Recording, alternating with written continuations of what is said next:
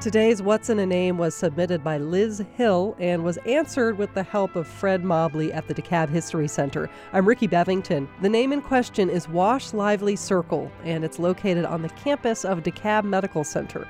It turns out that Wash Lively is actually someone's name. W.W. Wash Lively was a native of DeKalb County. He was deeply involved in his community for decades during the 20th century.